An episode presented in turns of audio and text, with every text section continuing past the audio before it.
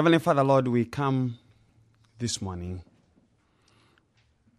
in the name of your Son, Jesus Christ, who has granted us the legal right to be heard by you. We come by the Holy Spirit, who has given us the power to say things that are acceptable to you. We come as your people that you redeemed by your precious blood, that you redeemed from the slave market of sin, where we were doing the bidding for the devil, being children of wrath. We pray, Lord, and thank you for this time of fellowship and communion as saints, learning the truth about Christ and what He has done for us. And Lord, may you grant understanding to your people this morning. May you open their hearts that they may hear and see the reality of Christ, that they may understand what this work is about, that it is a work of the glorious Son of God who is displaying his riches and excellences in saving sinners like us. And that after all is said and done, we have nothing but Christ. And may you cause us to see the glory of Christ from your word. We pray in Jesus' name. Amen. Today we are in part three of our teaching that we began as an offshoot from the book of John, the baptism with the Holy Spirit. And we determined that it was an excellent time and point for us to get more understanding, to hear what the scriptures say about this doctrine because there are many things that are being said and done in the name of baptism with the Holy Spirit. Some of the things that are not common to the body of believers in Christ. So we would wonder why something which is not common to the body of believers would be made a requirement on all believers. And we sought out to learn more from the book of Acts what happened on the day of Pentecost. And we tried to explain the theology surrounding Pentecost. And today we are going to be in the book of First Corinthians where we see Apostle Paul or where we see the Lord giving Apostle Paul instruction and understanding about the nature of the gifts and their priority in the church and their function also in the church. And we are going to read 1 Corinthians chapter 14 verses 1 to 25, we're actually going to talk about the whole chapter. And we'll finish sometime today. 1 Corinthians 14 1 to 25. And this is what it says, verse 1. Pursue love and desire spiritual gifts, but especially that you may prophesy. For he who speaks in a tongue does not speak to man, but to God for no one understands him. However, in the Spirit he speaks mysteries. But he who prophesies speaks edification and exhortation and comfort to men. He who speaks in a tongue edifies himself, but he who prophesies edifies the church. I wish you all spoke with tongues, but even more that you prophesied. For he who prophesies is greater than he who speaks with tongues, unless indeed he interprets that the church may receive edification. But now, brethren, if I come to you speaking with tongues, what shall I profit you unless I speak to you either by revelation, by knowledge, by prophesying, or by teaching? Even things without life, whether flute or harp, when they make a sound, unless they make a distinction in the sounds, how will it be known what is piped or played? For if the trumpet makes an uncertain sound, who will prepare himself for battle? So likewise you, unless you utter by the tongue words easy to understand, how will it be known what is spoken? For you will be speaking into the air. There are, it may be, so many kinds of languages in the world, and none of them is without significance. Therefore, if I do not know the meaning of the language, I shall be a foreigner to him who speaks, and he who speaks will be a foreigner to me. Even so, you, since you are zealous for spiritual gifts, let it be for the edification of the church and that you seek to excel. Therefore, let him who speaks in a tongue pray that he may interpret. For if I pray in a tongue, my spirit prays, but my understanding is unfruitful. What is the conclusion then? I'll pray with the spirit, and I'll also pray with the understanding. I'll sing with the spirit, and I'll also sing with the understanding. Otherwise, if you bless with the spirit, how will he who occupies the place of the uninformed say Amen at your giving of thanks, since he does not understand what you say. For you indeed give thanks well, but the other is not edified. I thank my God I speak with tongues more than you all. Yet in the church I would rather speak five words with my understanding that I may teach others also than ten thousand words in a tongue. Brethren, do not be children in understanding, however, in malice be babes but in understanding be mature. In the law it is written, With men of other tongues and other lips I will speak to his people. And yet for all that they will not hear me, says the Lord. Therefore, tongues are for a sign, not to those who believe, but to unbelievers. But prophesying is not for unbelievers, but for those who believe. Therefore, if the whole church comes together in one place and all speak with tongues, and, and there come in those who are uninformed or unbelievers, would they not say that you are out of your mind? But if all prophesy, and an unbeliever or an uninformed person comes in, he is convinced by all, he is convicted by all, and thus the secrets of his heart are revealed. And so, falling down on his face, he will worship God and report that God is truly among you. For us to set our introduction, we have to go to 1 Corinthians 3, verses 1 to 3. And I, brethren, could not speak to you as to spiritual men, but as to men of flesh, as to infants in Christ. I gave you milk to drink, not solid food, for you were not yet able to receive it. Indeed, even now you are not yet able, for you are still fleshly. For since there is jealousy and strife among you, are you not fleshly? Are you not walking like mere men? The Corinthian church was an immature church and yet had an abundance of gifts.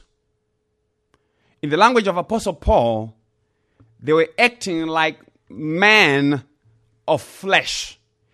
They had re- read too much of the book of First Thessalonians. And we're not living as spiritual men, but as infants. And this fleshliness and immaturity had resulted in them not being able to eat the solid food. That is the strong teaching about the things of the gospel and as a result, they remained infants in Christ. Why? Because their state of immaturity and fleshliness compromised their ability to receive truth. They were distracted and were preoccupied with less important things. So their foundation of truth was so weak that they needed to be taught again the elementary things of Christ, the ABCs of the gospel. And by this, the apostle is saying they are not even at sentence construction level. They are still learning how to shape letters of the alphabet of the gospel. They are not able to process the meat, and even after a time that they were expected to have grown, they were still not able to. And what is that saying? Even to us this day, it's saying that if you remain fleshly, there shall not be any spiritual growth. And where there's no spiritual growth, people cause a lot of problems. So, what is the other way that this immaturity and fleshliness manifested itself? It was through divisions, quarrels. And if you remember in the first chapter, they were talking and saying, We are of Paul and we are of Apollos. And there was jealousy and strife among them. And this is the background to the kind of people that Apostle Paul is dealing with in this Corinthian letter. And now, in this part of the chapter, he says, Because of your fleshliness and immaturity, you have a serious infatuation or attraction with spiritual gifts. But you do not understand their proper use and their priorities. You want the gifts so that you can feel important, and as a result of that, you are causing confusion and division in the body of Christ. But he tells them, but God is not of confusion. But God is not of confusion. And the gifts that He has bestowed on the church are there for the edification of the body. And since we have been discussing the doctrine of baptism within by the Holy Spirit, this is an appropriate point and moment to hop into this Corinthian letter because the Lord used this occasion to explain to us how the gifts of the Holy Spirit work in the church and what their priorities are. But before we do that, we're going to do a little bit more background. We have thus far argued that the baptism with or in or by the Holy Spirit is a universal experience of all who are being saved so that none can say Jesus is Lord but by the Holy Spirit. We have argued that baptism with the Holy Spirit is the work of the Messiah alone, and He alone gives the Holy Spirit to all without degrees of being born again. What is given in measure or degrees are the individual gifts and their expression. So the filling with the Holy Spirit is not the language of a new birth. Filling with the Holy Spirit is not a language of being born again or regeneration. Rather, this is the language of empowerment for the work of the ministry. So, to be filled with the Holy Spirit does not necessitate that one should always speak in tongues, but that one should be equipped with the power with the knowledge, wisdom, understanding, and ability to witness and perform a work in the ministry of Christ is given for the service in the body of Christ. We learn that speaking in tongues was given as a sign, a sign so as to draw attention to the gospel as prophecy was being fulfilled. They were used as a tool for witnessing as the church was being officially established or inaugurated. And the establishment and inauguration of the church was authenticated by tongues and other miracles. And now that the church is established, the availability of these signs have definitely dwindled. And in the context of the church, teaching is more important and needful for the growth of believers. And with that understanding in mind, we want to hear more detail on the Lord's teaching about this matter. And we are not going to impose our opinions on the matter because the scriptures have talked to this particular aspect. So we are going to hear Apostle Paul tell us that in the context of the church, understanding the teaching is most important. So whether in prayer, private or public, things have to be taught clearly and with understanding for the benefit of both the hearer and the speaker. He is going to tell us that all who are baptized by the Holy Spirit do not all speak or exercise the same gifts. In 1 Corinthians 12, verses 4 to 11, this is what he says. Now there are varieties of gifts by the same Spirit, and there are varieties of ministries and the same Lord. There are varieties of effects by the same God who works all things in all persons. But to each one is given the manifestation of the Spirit for the common good.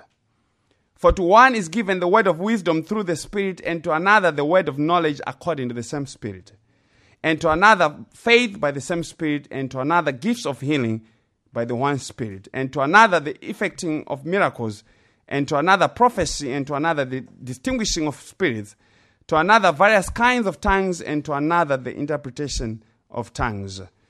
And listen to verse 11. But one and the same Spirit works all these things distributing to each one individually just as he pleases. So, what is that saying? That is saying there's no particular gift that is the lowest common denominator among all the people of God other than faith. And let me explain some math. I'm going to have a math class. In math, the lowest common denominator is the smallest number that goes into all the numbers in a set of numbers without leaving a remainder or fraction. For example, if you have 4, 6, and 10, the lowest common denominator is 2.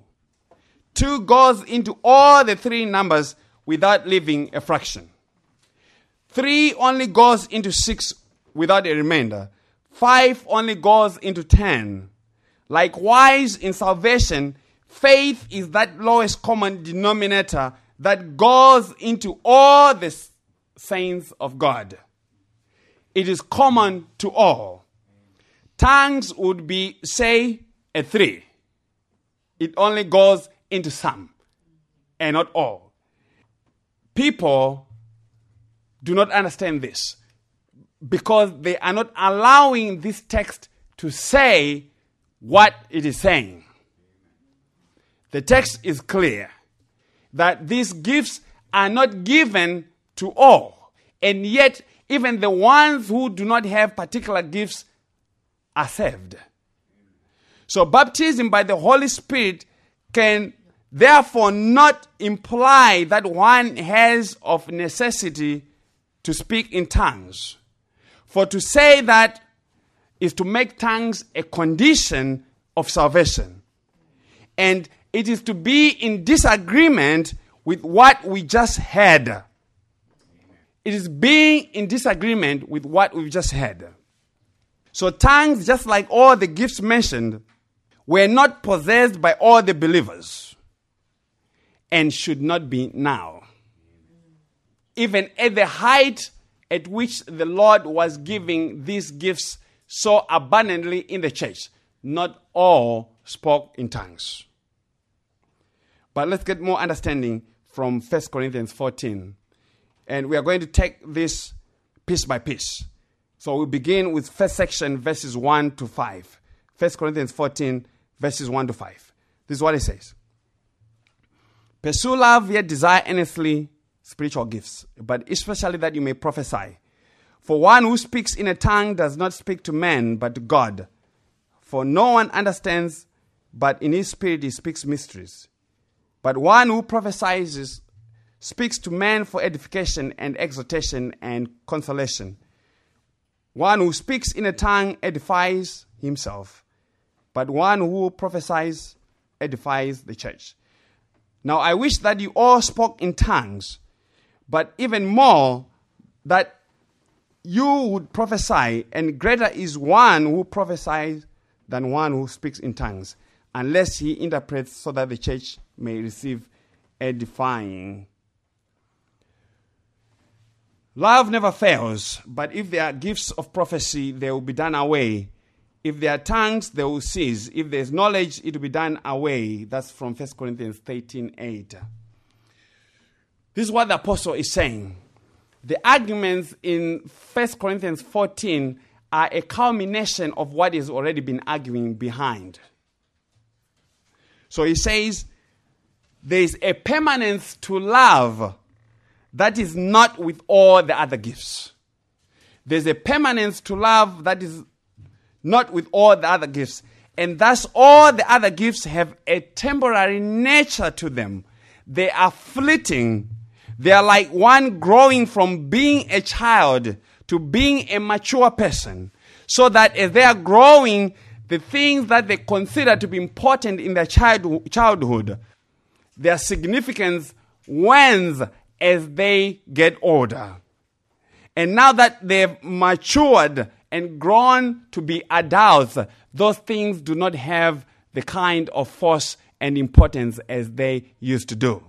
So God gave gifts to serve a temporary function, but love is for the mature person. So the person who has matured in their faith is sin by their love for one another. This is part of what is being conformed to the image of Christ. So he says, pursue love, but for this moment, this temporary moment, desire spiritual gifts. But wait a minute, not all have the same degree of importance in the body. Desire that you may be able to prophesy, that is, speaking the truth of God with understanding that you may edify the church. So, why prophesy? Why prophesy? Verse 2 For one who speaks in a tongue does not speak to man, but to God. For no one understands, but in his spirit he speaks mysteries. So he's saying if you're speaking in a tongue that you don't understand and nobody else understands, you're only speaking to God because only God understands all languages without an interpreter. The one who speaks in an unknown tongue speaks even things they do not understand themselves. And so it does not benefit them personally. So the one who speaks in a tongue edifies himself, but one who prophesies edifies the church.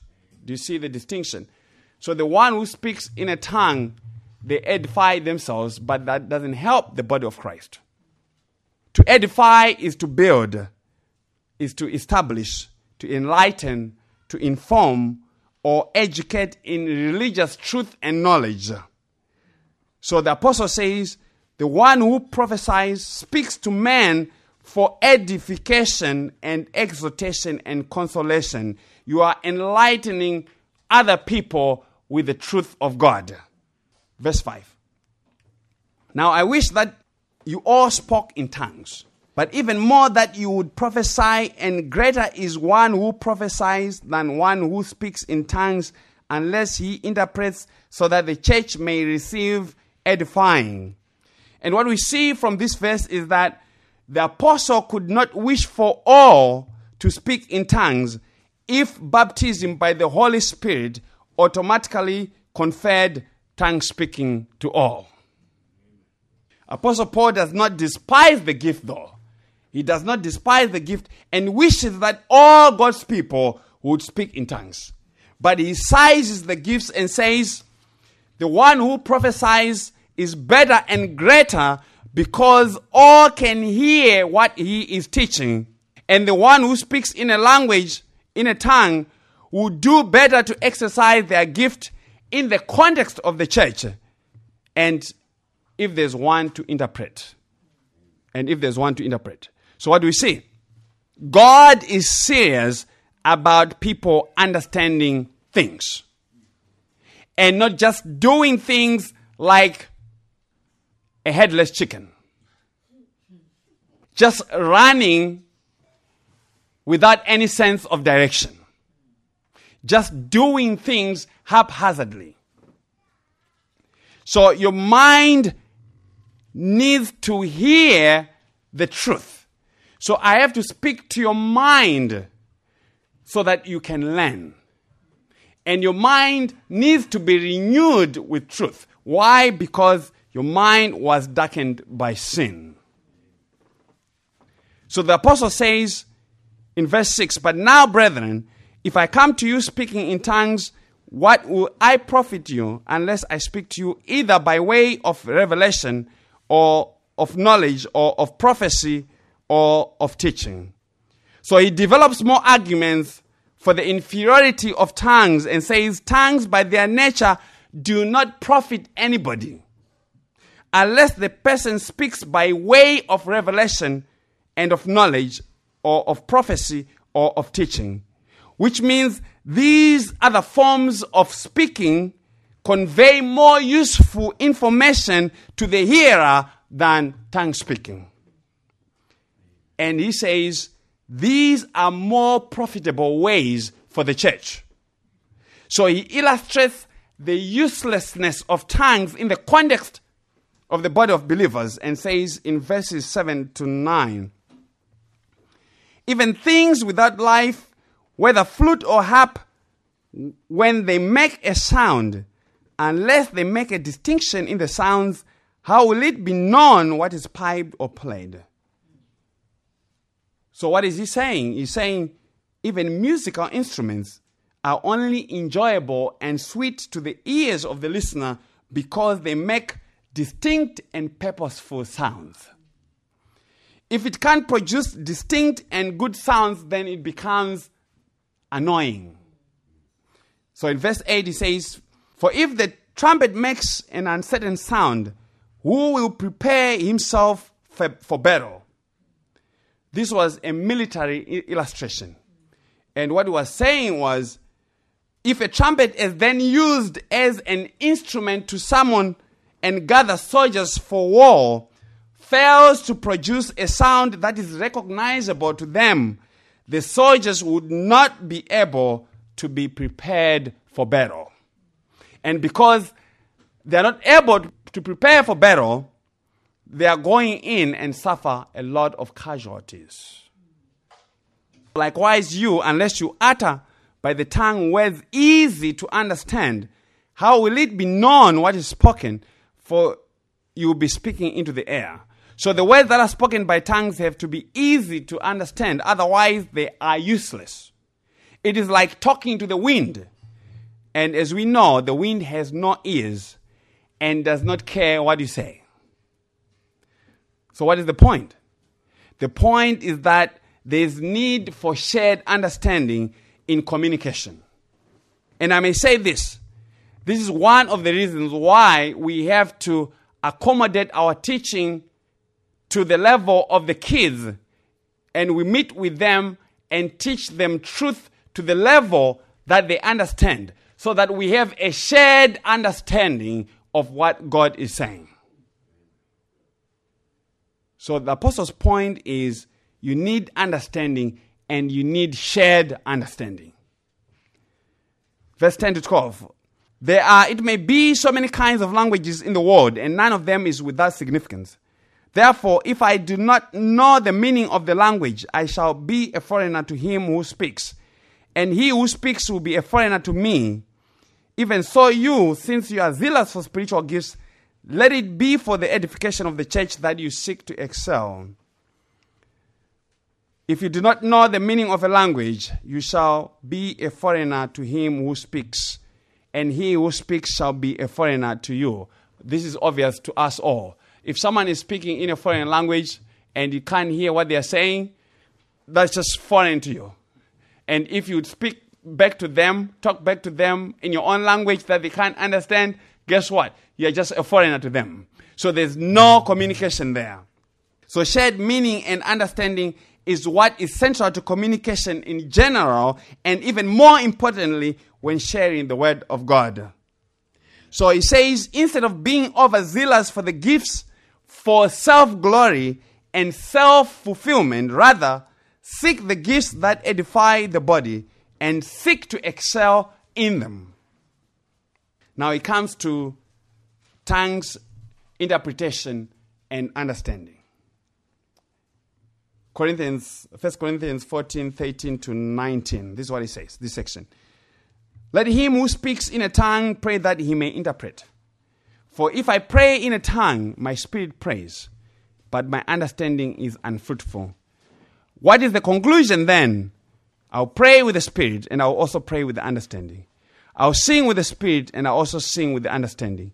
Otherwise, if you bless with the spirit, how will he who occupies the place of the uninformed say amen at your giving of thanks, since he does not understand what you say?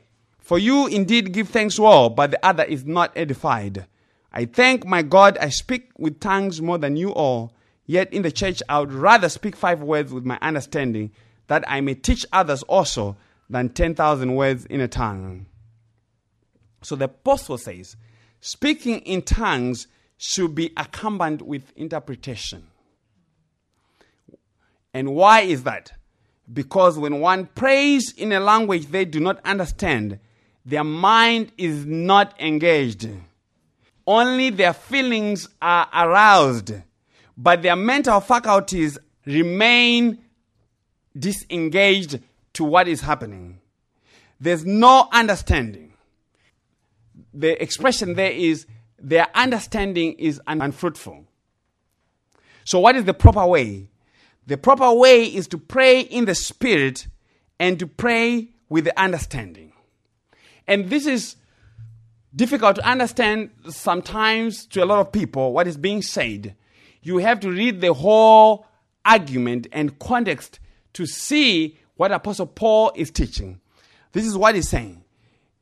He's saying to pray in the Spirit in this context would mean that the true tongues were enabled by the Holy Spirit.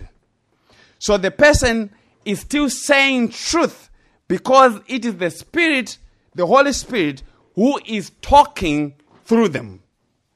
So the prayer is to ask God to supply the means for this content to be communicated to the person so that they understand what they are saying and also that others can understand.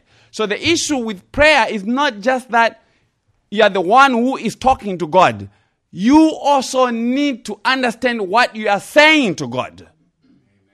You have to understand what it is that you're saying to God. So you, there's a praying to God in a foreign language, in a tongue, in such a way that you don't understand what you're saying, even though what you're saying is right. But the Holy Spirit says He would prefer that you understand what it is that you're saying. And not only that, that those who are hearing you speak also understand what it is that you're saying. So one can still pray in the Spirit, saying things they do not understand. So praying in the Spirit then means that the content of the prayer has been motivated by the Holy Spirit in them. When you're praying in the Spirit, it means your heart has been moved. The things that the Lord has brought to your attention have been motivated by the Holy Spirit. So, how can we tell that we are praying in the Spirit? We can tell if we can hear what we are saying, we can tell that we are praying in the Spirit by the content of what we say. The content has to exalt the deeds of God. The content has to exalt the deeds of God. Remember what was happening at Pentecost. They were exalting the deeds of God. So, what deeds of God? The work of God through Jesus Christ. So, you can't just storm your way into the presence of God with your own stuff. You can't just storm your way into the presence of God with your own stuff. That's not praying in the Spirit. You have to bring the things of Christ back to God in your prayer. So praying in the Spirit is not a matter of encrypted speech as such, but rather of the content of what is being said, the truth that is being said of God and Christ. So then, whether praying or singing, because it's not just praying or even singing, understanding is important. The content of what is being prayed or sung has to give understanding to the things of God and Christ. So praying or singing with understanding has to be in a discernible language. And it's important for the sake of others who are unlearned about your teaching or prayer, or those who are new to the doctrines of the church, or those that have a different gift, so that all can say Amen. And that is to say, Praise the Lord. So he is saying the manner of gathering and exercise of gifts is for ministering to others and their edification and glorifying God. So it's not about you and your things. It's not about you and your kids. This tongue speaking and understanding is really a huge concern to the apostle because he keeps hammering it away. He has dedicated the whole chapter to just talk about it. So he says again in verses 18 to 19 I thank my God I speak with tongues more than you all. Yet in the church I would rather speak five words with my understanding that I may teach others also than 10,000 words with the tongue. So the apostle says, when it comes to tongue speaking, there's none who beats me. I speak tongues better than you all, but in the context of the church, when the church is gathered together, I would rather speak just a few words that someone understands than 10,000 words that nobody hears and understands.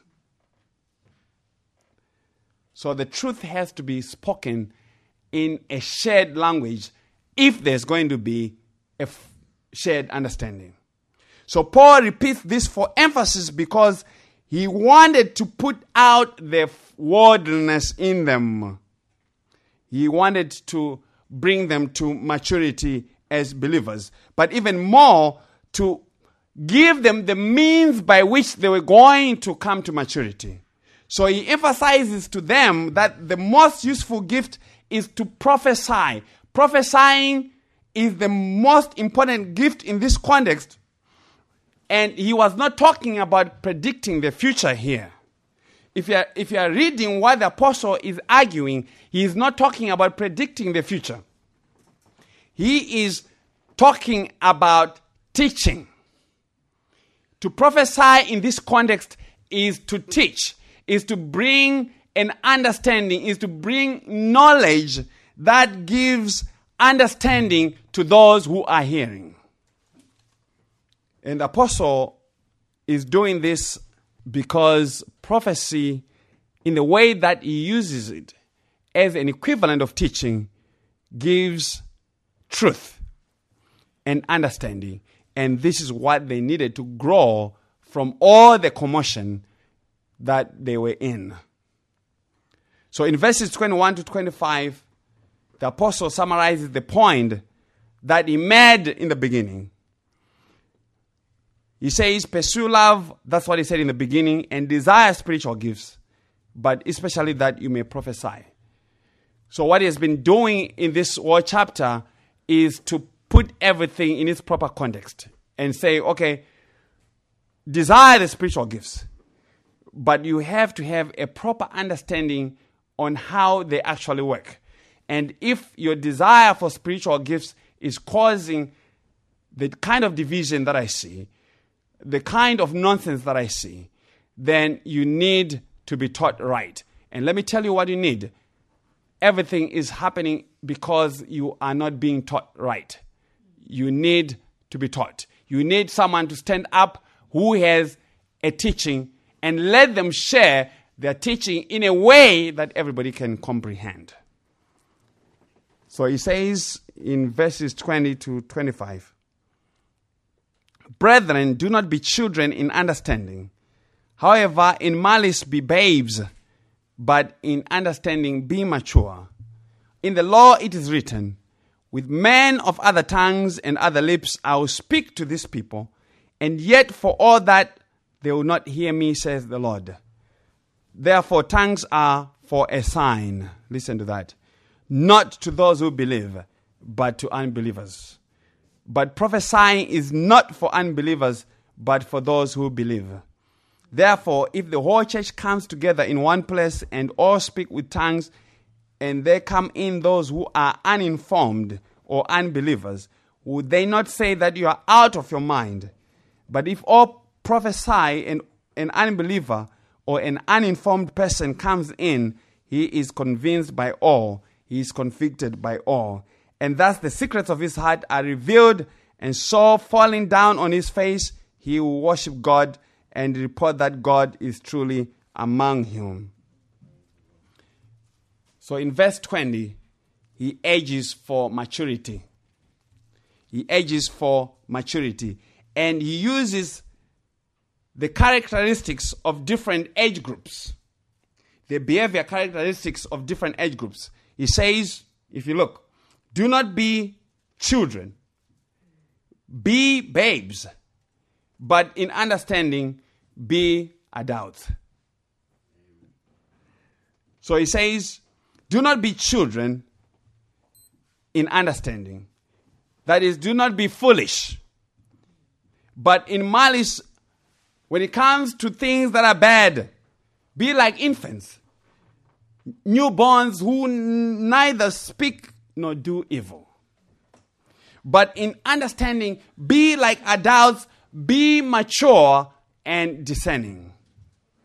And so he goes and quotes Isaiah 28, verses 9 to 11, which we briefly talked about, and we are going to take a little bit of time to weave in the understanding because Apostle Paul went in and used it to explain the nature and relevance of tongues. He says, Isaiah 28 9 to 13.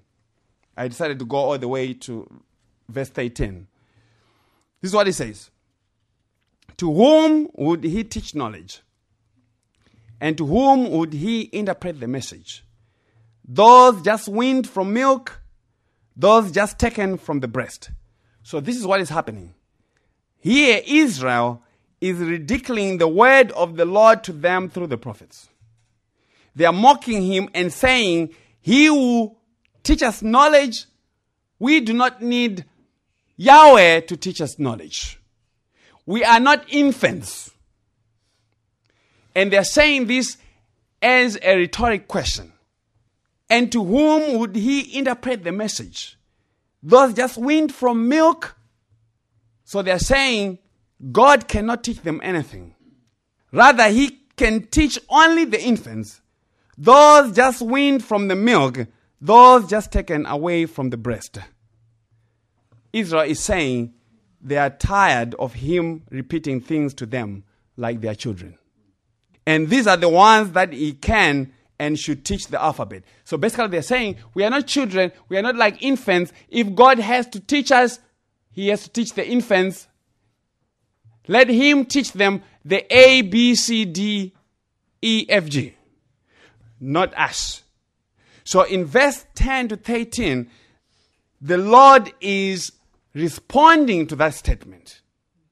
The Lord responds to that statement and he mocks them back the same way he, they were mocking him. This is what he says. For he says, order on order, if you have a different translation, it may say command on command. Order on order, order on order, line on line, line on line. A little here, a little there.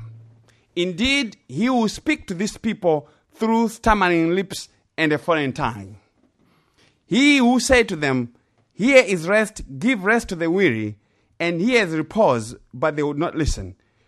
Hear this, verse 13. So the word of the Lord to them would be order on order and order on order, line on line, line on line, a little here and a little there, that they may go and stumble backward, be broken, snared, and taken captive. Now that's very interesting. What is that saying? The Lord says to them, It shall actually be as you have said, mocking me.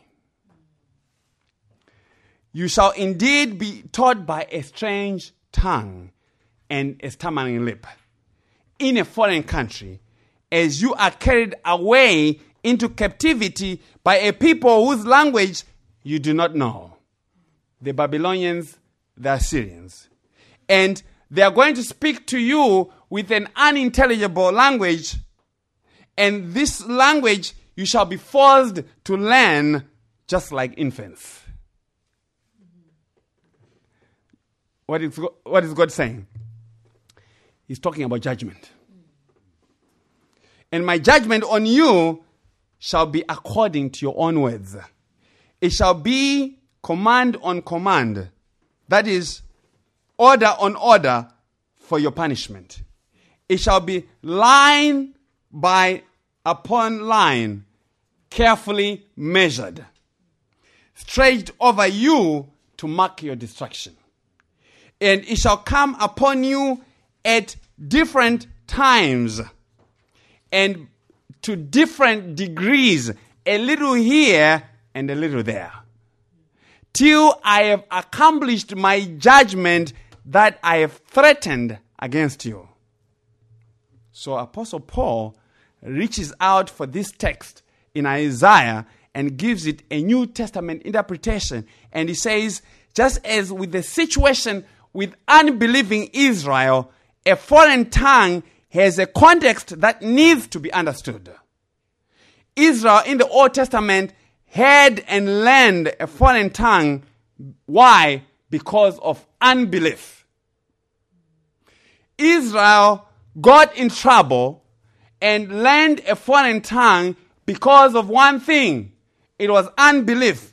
And so God took them into captivity by other nations as a sign and punishment of their unbelief. So Apostle Paul ties this and says, even for the New Testament tongues are spoken to those who are unbelievers. Just as Israel was spoken to by other foreign nations in foreign tongues because of their unbelief. So he says, verse 22 Therefore, tongues are for a sign, not to those who believe, but to unbelievers. But prophesying is not for unbelievers, but for those who believe. Let's get some more.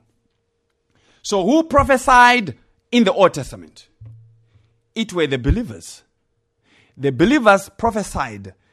The prophets who were in the Old Testament prophesied to who? To the unbelievers. They prophesied to the unbelievers. So, in the context of the church, tongues are not a sign for those who believe.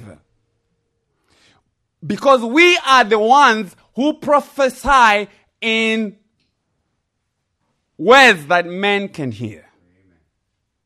But for believers, just as the parables were for hiding truth from unbelievers. So these are the two important things that we need to understand. In the context of tongues, there are two things. We have unbelief there. If you remove unbelief, there's no tongue. That's what that is saying. In the old and the new, the context always has unbelief in it. And that's why Apostle Paul goes to Isaiah 28 and draws it. Unbelief is what is going on there. Listen to this. The Lord Jesus Christ, when he was speaking, he spoke in parables. And we are going to find that from Matthew. And we are going to tie this because it's the same theology, it's the same teaching. Because parables were for hiding truth from unbelievers. Parables were for hiding truth from unbelievers. And that's why the Lord Jesus Christ, when he was speaking, would say, Let him who has let him hear who has ears to hear. In the history of God's dealing with his people, a foreign tongue was used in the context of judgment due to unbelief, as we just learned in Isaiah. So, the underlying theme and larger context of a foreign tongue in this theology is God's work in revelation. Is God's work of revealing truth to some and hiding truth from others. And his use of instruments in dealing with unbelief and his punishment of those who can't hear. So Israel was sent into captivity into nations that spoke a foreign tongue because of unbelief. Also, even now, in the context of the tongues that are in the church, we know that the tongues are enabled in the context of unbelievers. The tongues were not enabled in the context of believers. That's what Apostle Paul is saying that tongues are not for believers. Tongues are enabled only in the context of unbelievers. This is a powerful theological point. They are for the benefit of unbelievers, not for believers. That the unbelievers may inquire of the works of God. But even so, they come as a two edged sword. Because to some, they condemn. As we learn from Pentecost, we had two groups of people there. There are some who said they wanted to understand the meaning of what was going on. And yet there were others who mocked and jeered and said, Oh, these guys are on new wine. They are on new wine. And so believers have not much use of tongues amongst themselves because they are not being judged.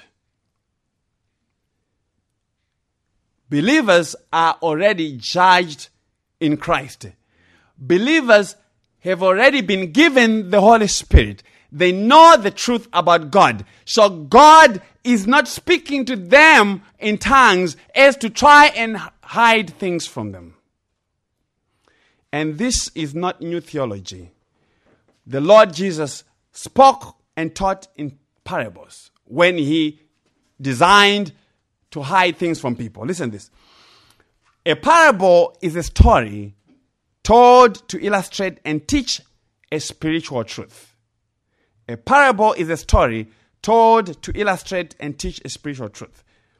In the context of what we are discussing, we are going to see a parallel a continuity or a unity to God's sovereignty in opening truth to some and closing it to others. To properly understand what is happening, you have to have an understanding of God's sovereignty. There's an issue of God's sovereignty in Revelation here that cannot be ignored. Matthew 13, 10 to 17. Very important text. Sorry, Matthew 13, 10 to 17. And the disciples came and said to him, Why do you speak to them in parables? He answered and said to them, Because it has been given to you to know the mysteries of the kingdom of heaven, but to them it has not been given. For whoever has, to him more will be given, and he will have abundance. But whoever does not have, even what he has will be taken away from him. Verse 13 Therefore I speak to them in parables. Listen to that. because seeing they do not see, and hearing they do not hear, nor do they understand. And in them the prophets of Isaiah. So the Lord goes and quotes Isaiah 6 9 to 10 is fulfilled. Apostle Paul goes to Isaiah. The Lord Jesus Christ goes to Isaiah to explain the same phenomena. Listen this. Which says, Hearing you hear and shall not understand, and seeing you see and not perceive. For the hearts of these people have grown dull. Their ears are hard of hearing, and their eyes they have closed, lest they should see with their eyes and hear with their ears, lest they should understand with their hearts and turn, so that I should heal them. But blessed are your eyes, for they see, and your ears, for they hear. For assuredly I say to you that many prophets and righteous men desire to see what you see, and did not see it, and to hear what you hear, and did not hear it. So, parables are like one who speaks with a foreign tongue to the uninitiated hearer. That's the design. The parable is designed to separate. Words are spoken, but the truth is revealed to some and hidden to others. So here the Lord Himself on the purpose of the parables. Verses 34 to 35. All these things Jesus spoke to the multitude in parables. And without a parable, He did not speak to them, that it might be fulfilled, which was spoken by the prophet, saying, I will open my mouth in parables. I will utter things kept secret from the foundation of the world. So, parables and tongues were mainly given to fulfill prophecy. Parables and tongues were mainly given to fulfill prophecy. In Acts 2, the tongues are given in the context of what? Of Joel 2 28 to 32. And 1 Corinthians 14 21, which we just read from Apostle Paul, it was given in the context of Isaiah 28. And the Lord Jesus Christ in Matthew 13, what we just read, he says this is a fulfillment of Isaiah 6 9 to 10. So the parables and tongues are achieving the same thing. They are there to seal the condemnation of the unbelievers. The Lord Jesus Christ says, I'm not going to speak clearly to them lest they hear and they come to me and I serve them. So he's saying, I don't intend to serve everybody. So to some, I don't open myself. I hide things to them. I speak to them in a way that they don't understand. But to those who are of mine, I reveal things to them. So he says to the disciples, To you it has been given to understand these things. He doesn't save everybody. So the Lord spoke to them in a language that they could not interpret the meaning. But to his disciples, the Lord spoke clearly, not as with a foreign tongue. And this is pure sovereignty and this is election. People say, oh, God does not choose. No, He does. Because if He wanted everybody to understand, He would speak clearly. Even His disciples say to Him later on, when He started explaining to them, He said, Well, now you are speaking clearly. To His people, He spoke clearly, and they understand what it is that He is saying. So, what we see here is there's a sovereignty to this speaking in tongues. There's a judgment aspect to them because it involves the unbelievers. Because it involves unbelievers. So, what are we to learn? We are learning, as Apostle Paul has interpreted, that tongues are not a standard for the body of believers.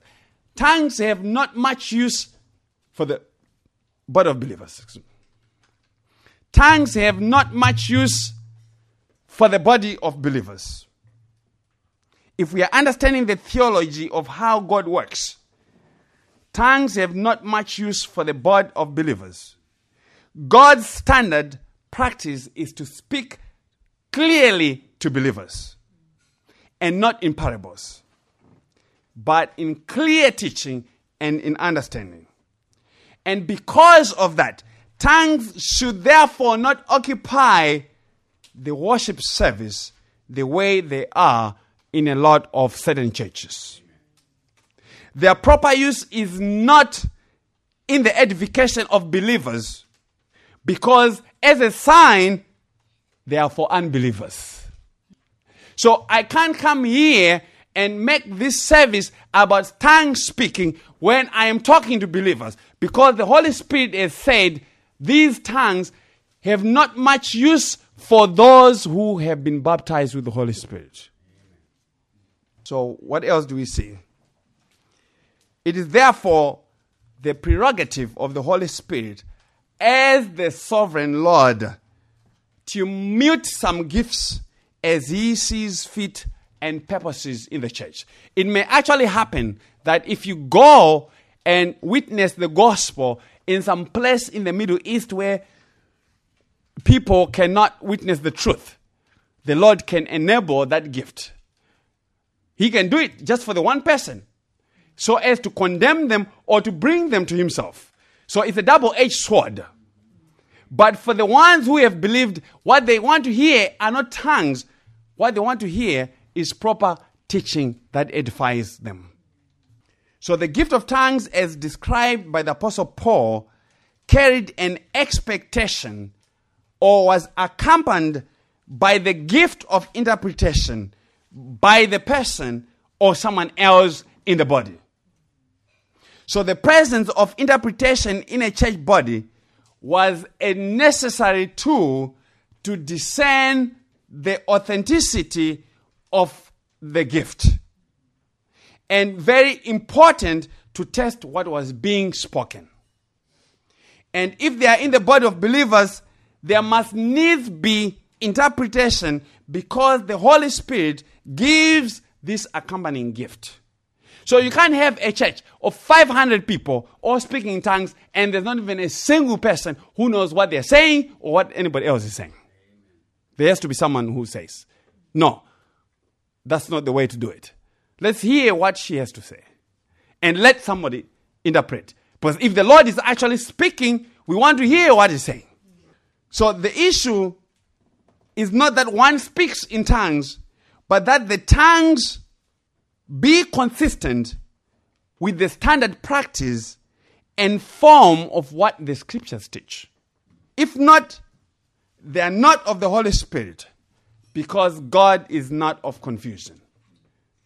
So, in conclusion, the overall teaching and reasonable conclusion is that with regard to a body of believers, tongues are less important to justify a new denomination to be formed around them. To say, we have a denomination whose identity is tongue speaking. If this is true, then it shows a lack of understanding of the priority of Jesus. Teaching is the gift that is critical to the building up of the church of Christ. So the apostle says, Let all things be done for edification. Let all things be done to bring understanding, to educate, to exhort God's people with truth. For you can all prophesy one by one, so that all may learn and all may be exhorted. So the issue here is all and the spirits of prophets are subject to prophets. For God is not a God of confusion, but of peace, as in all the churches of the saints. So, in all the churches of the saints, if the true God is there, there should be order. And if anyone thinks he is a prophet, this is very important. And I like the expression, this is very important, because it's very important. If anyone thinks he is a prophet or spiritual, let him recognize that the things which I write to you are the Lord's commandment. But if anyone does not recognize this, he is not recognized. So the Lord says if you consider yourself to be spiritual and yet can't be bound by these rules of conduct in the church, then you are not of Christ and you are not recognized. So if we have a whole congregation going crazy and they say it's because of the Holy Spirit who is causing them to go crazy, the Lord says, No, that's not me. He says, That's not me. Therefore, my brethren, desire earnestly to prophesy and do not forbid to speak in tongues. Now, he says, initially at the opening of the chapter, he says, desire spiritual gifts. At the end, he now gives specific. He says, desire prophecy, teaching desire that the Lord will give you the ability to teach the things of God. But all things must be done properly and in an orderly manner. And of course, in this chapter, also, he has talked about women not supposed to be doing things like preaching in the church. And, uh, you know, there are a lot of rebellious ones who think the, Lord of God, the word of God can be accommodated to the times. No, the times have to bend to the word of God. But this is the tongue and understanding that the Lord has given me. This is the tongue and understanding. This is the pattern of the tongue and understanding that the Lord has given me. And this has to be done this way. It has to be done this way. And I'm going to give you an example. Here's an example. nokuti mwari wakada nyika kudai kuti wakapa mwanakomana wake kwairi wakaberekwa achingova mumwe oga kuti ani nani anotenda kwaari arege kufa asi ave neupenyu husingaperi you don't even have a clue what that i just said so now you can imagine if the whole sermon was like that but what i've just said is also glorious it's saying for god so loved the world that he gave his only begotten Son, that whoever believes in him shall not perish, but have eternal life. You see the difference? 1 Corinthians 14 22. Saka, ndimi ndedze chiratidzo kwete kune vanotenda asi kune vasingatendi asi chiprofita hachisi chavasingatendi asi chevanotenda what is that saying so then tongues are for a sign not to those who believe but to unbelievers but prophecy is for a sign not to unbelievers, but to those who believe. That is the way and pattern of tongues and interpretation. So if I was speaking, if Sister Dasao were to start speaking in Shona, I could interpret and say, okay, you guys are not hearing what she's saying. Let me tell you what she's saying. So that's the pattern of what was happening. So he says, if she's speaking in that language, she herself doesn't even know what she's saying. So she has to ask for a gift to be able to understand what she's saying, or as a church body, we have to pray for a gift so that we can interpret what she's saying so that all may benefit from it. So that's what was happening. So that's the pattern. Praise the Lord. Let's go before Him in prayer. Dear Heavenly Father, Lord, we come before your throne again in the name of your Son, Jesus Christ, to praise your name, glorify you, for allowing us to participate in the fellowship and worship of your Son, Jesus Christ. We thank you, Lord, for the understanding and the interpretation of your word of, of your word. You have given us the Spirit that we may apply into the things of Christ and gain understanding for the edification of your people. And we ask, Lord, that you bring stability to your people so that they are not moved by every wind of doctrine and that they will sanctify Christ as their only hope and not to be drawn to all these things that are interesting to the flesh, but the end of which is death.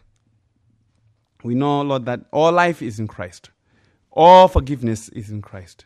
There are many people who are religious, they really want to do things, but what they don't know is that what they need to do has already been done. It's all done, it's finished in Christ. What they need to do is not work, but to believe in Him whom you have sent. So, Lord, we are thankful for gathering us again this day. May you keep us, may you be with us as we meet again this Wednesday as we have our communion.